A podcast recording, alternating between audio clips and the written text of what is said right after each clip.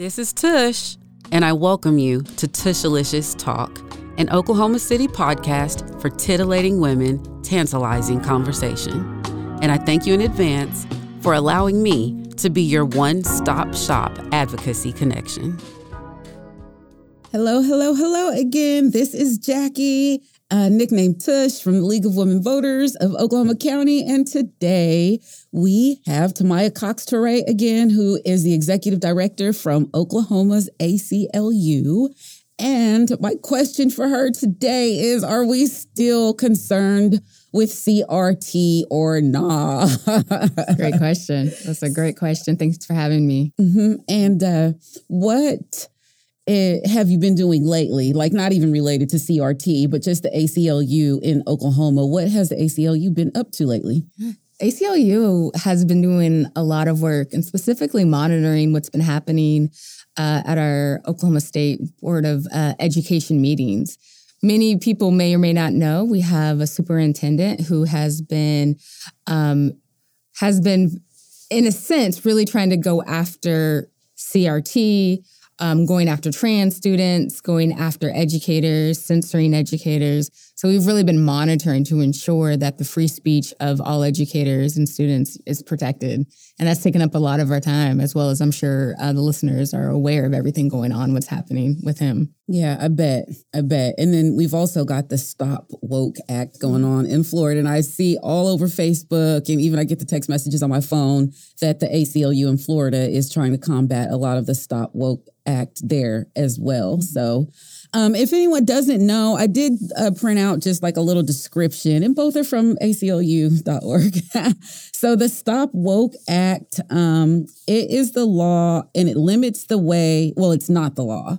Well, is it the law? It's the law. It is the law. It's the law. Okay. No, right. It hasn't Okay. been enjoined yet, but it's the law. Okay, okay. So it limits the way concepts related to systemic racism and sex discrimination can be discussed in teaching or conducting training in workplaces or schools. And then on the ACLU website, it says that Dr. Dana Thompson Dorsey, who is the Associate Professor of Educational Leadership and Poli- Policy Studies at the University of South Florida in Tampa, she says students cannot learn anything that talks about one race being better than another race, or one sex being better than another sex, or that the United States is inherently racist or sexist. And so, with that, it's like if we were founded as a country that Black people were three fifths of a person, Right.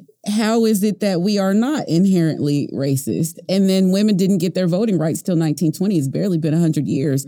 How are we not inherently sexist? Like, what is the other side of that argument? I mean, that's a great. We don't know the other side. I think it's really important to know that Florida gets a lot of um, press regarding that, but Oklahoma was actually the first state in, um, in the country to actually pass these anti-CRT laws. Oklahoma and Florida back in 2021 were kind of going back and forth to see who was going to be the first, and Oklahoma was actually the first. We're actually the first state to file a lawsuit against it. So we have the Stop Woke, Act in Florida. Many people in Oklahoma may know it as um, House Bill 1775 or anti-CRT bills law. So we have this in Oklahoma. This is happening in Oklahoma. Let's keep in mind and remember the history of Oklahoma, right? Oklahoma couldn't become a state until they agreed to pass Jim Crow laws, right? Like the State Bill 1, right? Senate Bill 1 is around Jim Crow and, and agreeing to uphold Jim Crow. Um, but I think it's just really important to recognize is the impact this has. So one time we, t- a lot of times people know this as like critical race theory and what that means. We are saying this is actually censorship that we have a legislature that passed this law, a superintendent enforcing this law, as well as a governor that is censoring what kids can and should be learning. And we think like education and curriculum should be left to the experts. And as we have seen with uh, Superintendent Ryan Walters and we've seen with Governor Stitt, that they are not the experts on this. By no means. By no means. Ooh, okay.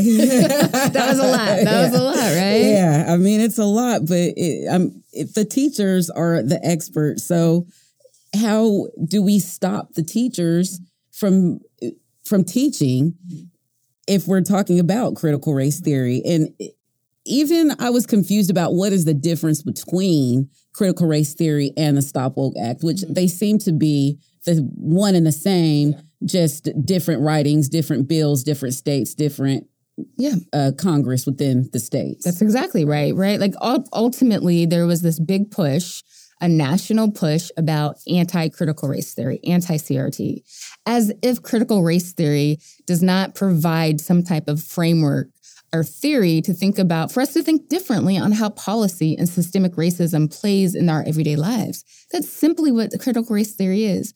But this is not happening, right? Like we are not seeing these type of theories being taught in right kindergarten or even high school. These are upper level, even um, law school level theories. But what the important part is because with us, with Oklahoma House Bill 1775 so poorly written, mm-hmm. we are seeing schools like Edmond Public School putting a memo out saying you can't use the word diversity in their curriculum, right? You can't use the word like white supremacy and white privilege in their curriculum because it's so poorly written. And how do we have like robust conversations, Conversations. If we are scared to use words like diversity? Like that's the shame, right? And that's the censorship that we talk about.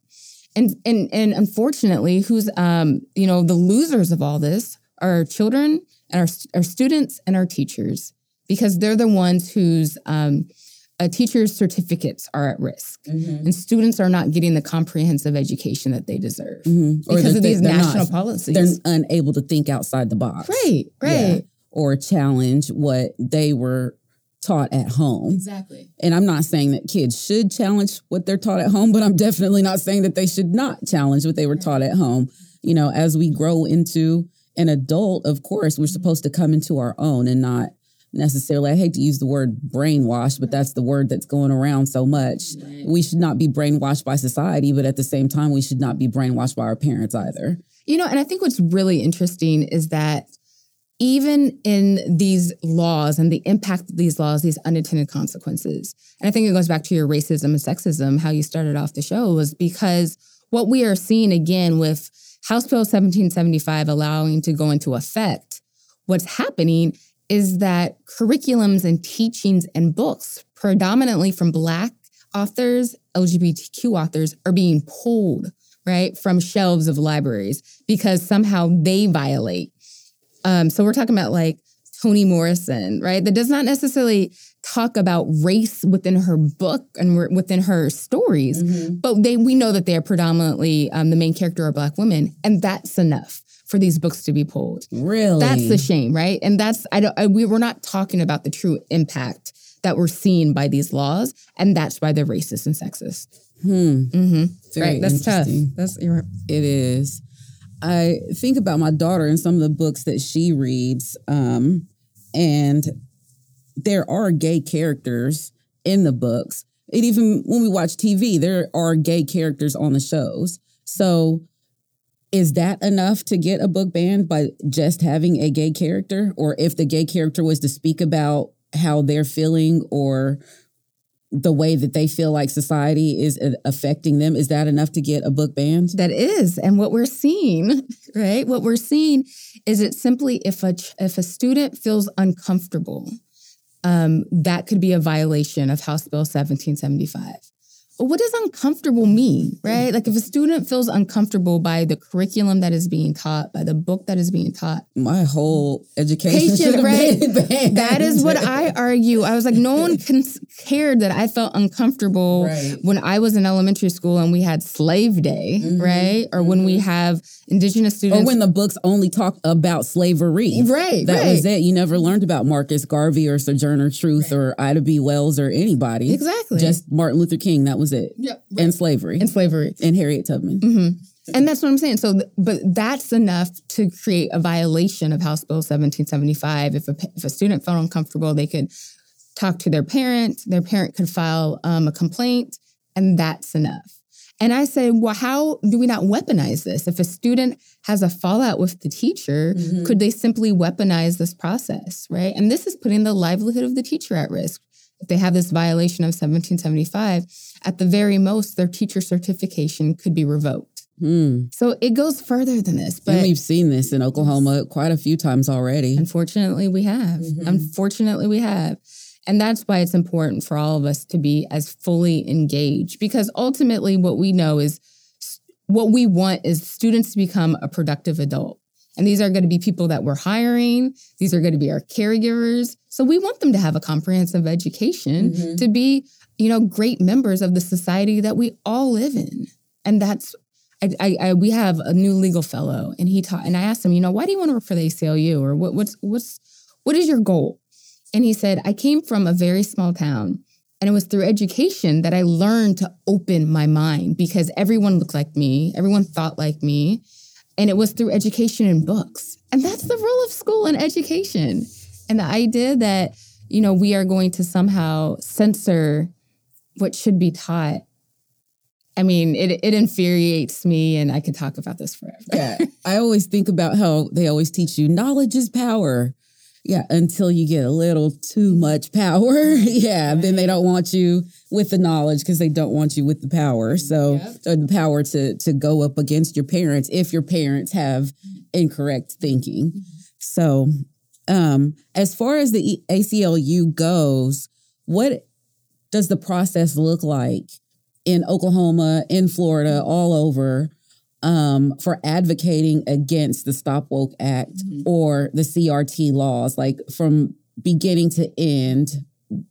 Eh, Can you explain that a little bit? So I think there's two paths. I think that advocacy and the grassroots path really is that students and parents, um, teachers really need to talk about the importance of a comprehensive education and talk about we are not afraid to have these difficult conversations.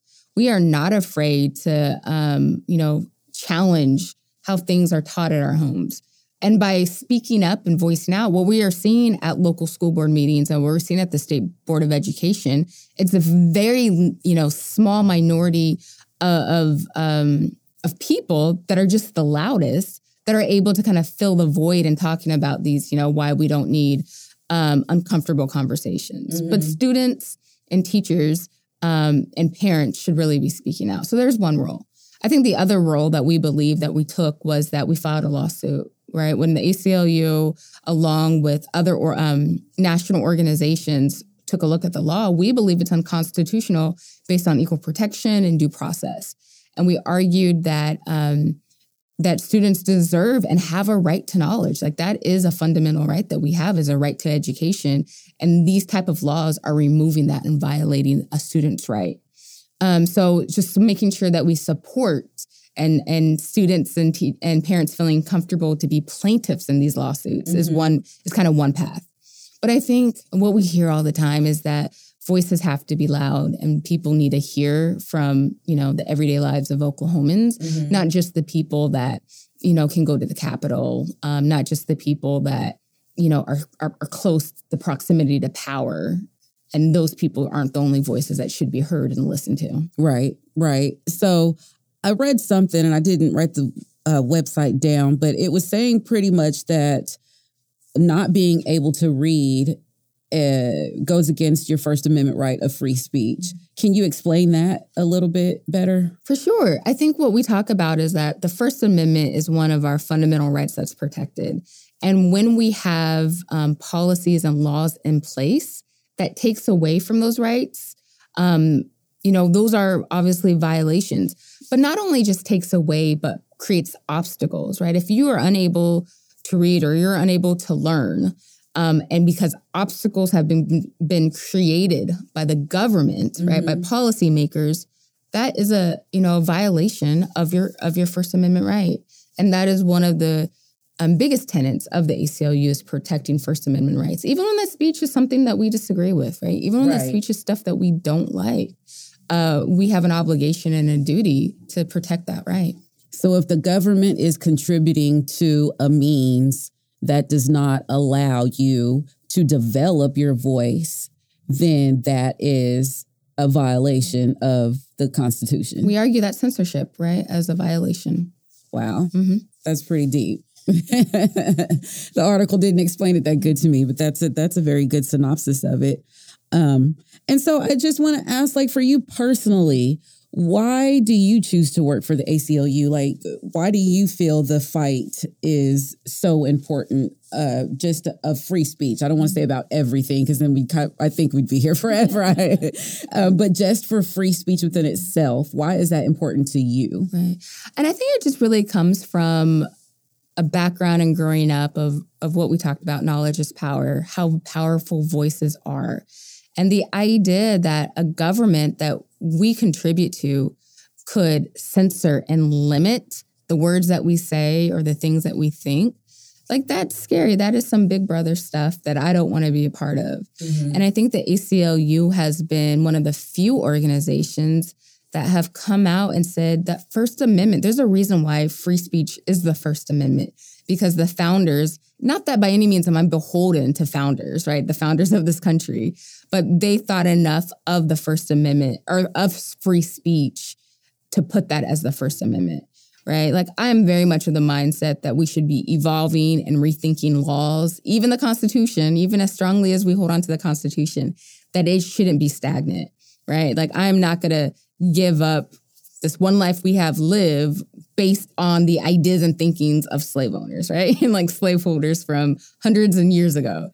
But I do appreciate that there is power in a government that does not create obstacles to the words that are said. And that's really what I um, I think why I, I appreciate the ACLU because they we have they, we have been uncompromising in that tenet from defending the right of KKK members to march in a parade to you know, defending President Trump most recently when he was removed from Twitter because of what he was saying. ACLU argued that that was a First Amendment violation of a publicly held com- um, company and actually disagreed with that move to deplatform President Trump, even though we have collectively sued President Trump over 200 times. It's yeah. by, by, no means do we agree with him, right? But we do believe that he still had a First Amendment. That's right. First he Amendment can say right. what he needs to say. Exactly. Yeah, yeah, I agree with that totally.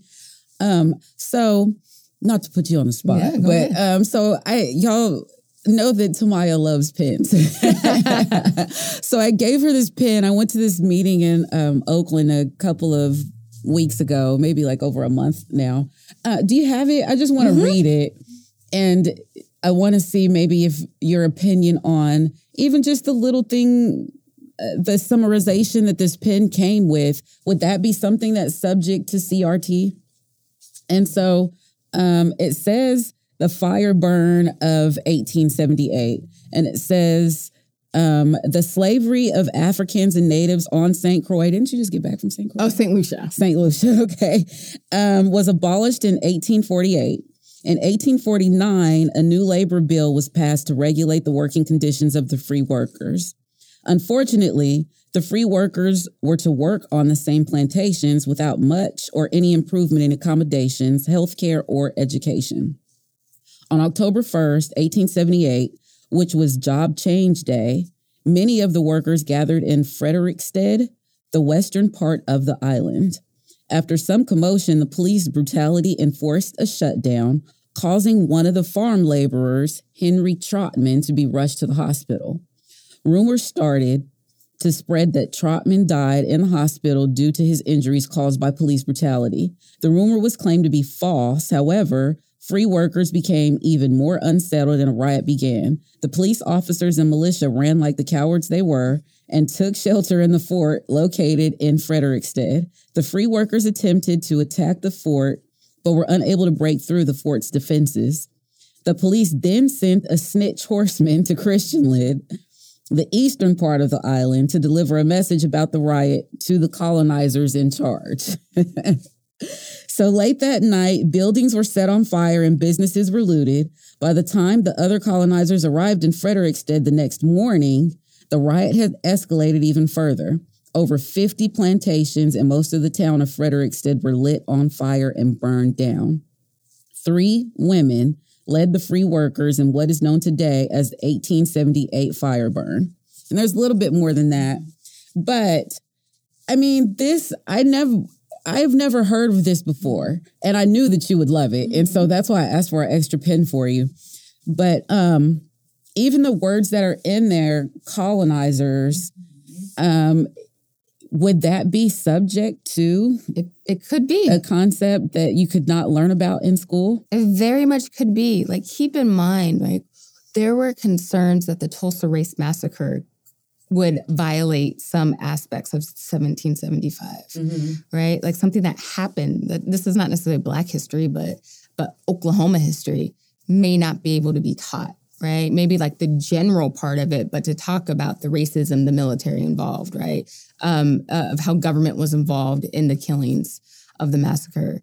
So very much these concepts could be could not be taught in some areas. Mm-hmm. And that's the shame, right? Like these are stories that we've never heard. Right. And uh, for for a whole host of reasons we've never heard, but the idea that we may not be sharing these stories because it could feel, make someone feel uncomfortable mm-hmm. could be enough for us not to learn the history Yeah. of our country. Yeah, and just the history of Oklahoma. Because mm-hmm. I say, even in verbal history in Oklahoma, you hear so much that there were Black Wall Streets mm-hmm. everywhere. Mm-hmm. Like Oklahoma was the hilly, red dirt land that the white people didn't want mm-hmm. when Western expansion was occurring. And so, you know, 1920s and even before that, the Trail of Tears, that's why it came to Oklahoma because nobody wanted the land. And so then blacks got here and there were Hispanics that came here from y'all know the I don't know, I, I say y'all know, but look it up for yourself how Mexico the land of Mexico used to be versus what the land of Mexico used to be now. Mm-hmm. So there were Hispanics here, there were Mexicans here, there were black people here, there were natives here,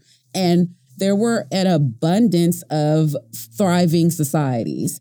And so in Black history, what I'm taught verbally is that the KKK, and not just the KKK, but many white people, once they saw a thriving town, and not just in Oklahoma, I've heard this about like Memphis and pla- places in New York, Chicago, a lot of places, they would go in and basically kill all the black people, or like in Tulsa, bomb the black people because they were um, not happy that the money and the economic stability that the blacks or the Hispanics or whoever had built within themselves um, was so much uh, of a, a thriving, eh, eh, they weren't getting the money from it. And so then they went in and they took over the whole town. Now, that being said, I've never read that in a book anywhere. Right, right. So, And it's so interesting you said that because that aligns very much with the new movie coming out, Flowers of the Killer Moon, with Never the Osage. And that is um, around um, the Osage, where um, the Osage community here in Oklahoma was the um, Osage tribe here in Oklahoma, thriving, rich, had all the oil. At one point, talk, thought be the richest people in the country. This tribe, and uh, colonizers and white folks heard about that and did ways of like um, str- strategic, I don't know, but directed and intentional killing to gain that right, and, and and has true impact to some of the people and leaders and names that we know of today, right? So that is that is not by any means. Um, not a reality for many thriving communities that were not mm-hmm. white, but mm-hmm. we would never, we don't hear that. And more importantly, can we hear that moving forward because of you know bills like Stop the Woke Act and, and House Bill 1775? Right, right, right. Because it's again veiled to attempt silence. so, okay, we could go forever. Um, I want you to end this by telling us the ACLU's website and your contact information and donation information and so forth. So to learn more about what the work the ACLU of Oklahoma is doing, please go and visit acluok.org. We are on all social media platforms under ACLU OK, and just a great way to follow and to make sure that we are um, we are doing what we're supposed to be doing. One of the things that's important for us is that we are um, a tool and a resource, but we also want to be accountable to the community. So if there are things that we could be doing better, we want to hear from the community, and and that's the best way to um, be in touch is through the ACLU OK website. Thank you, Tamya, for being you. here. I definitely, definitely appreciate you. And I definitely, definitely appreciate anyone who's listening. And have a great Thursday. Bye. Tushalicious Talk is part of the Breaking Ice Building Bridges community podcast platform brought to you by Possibilities Inc.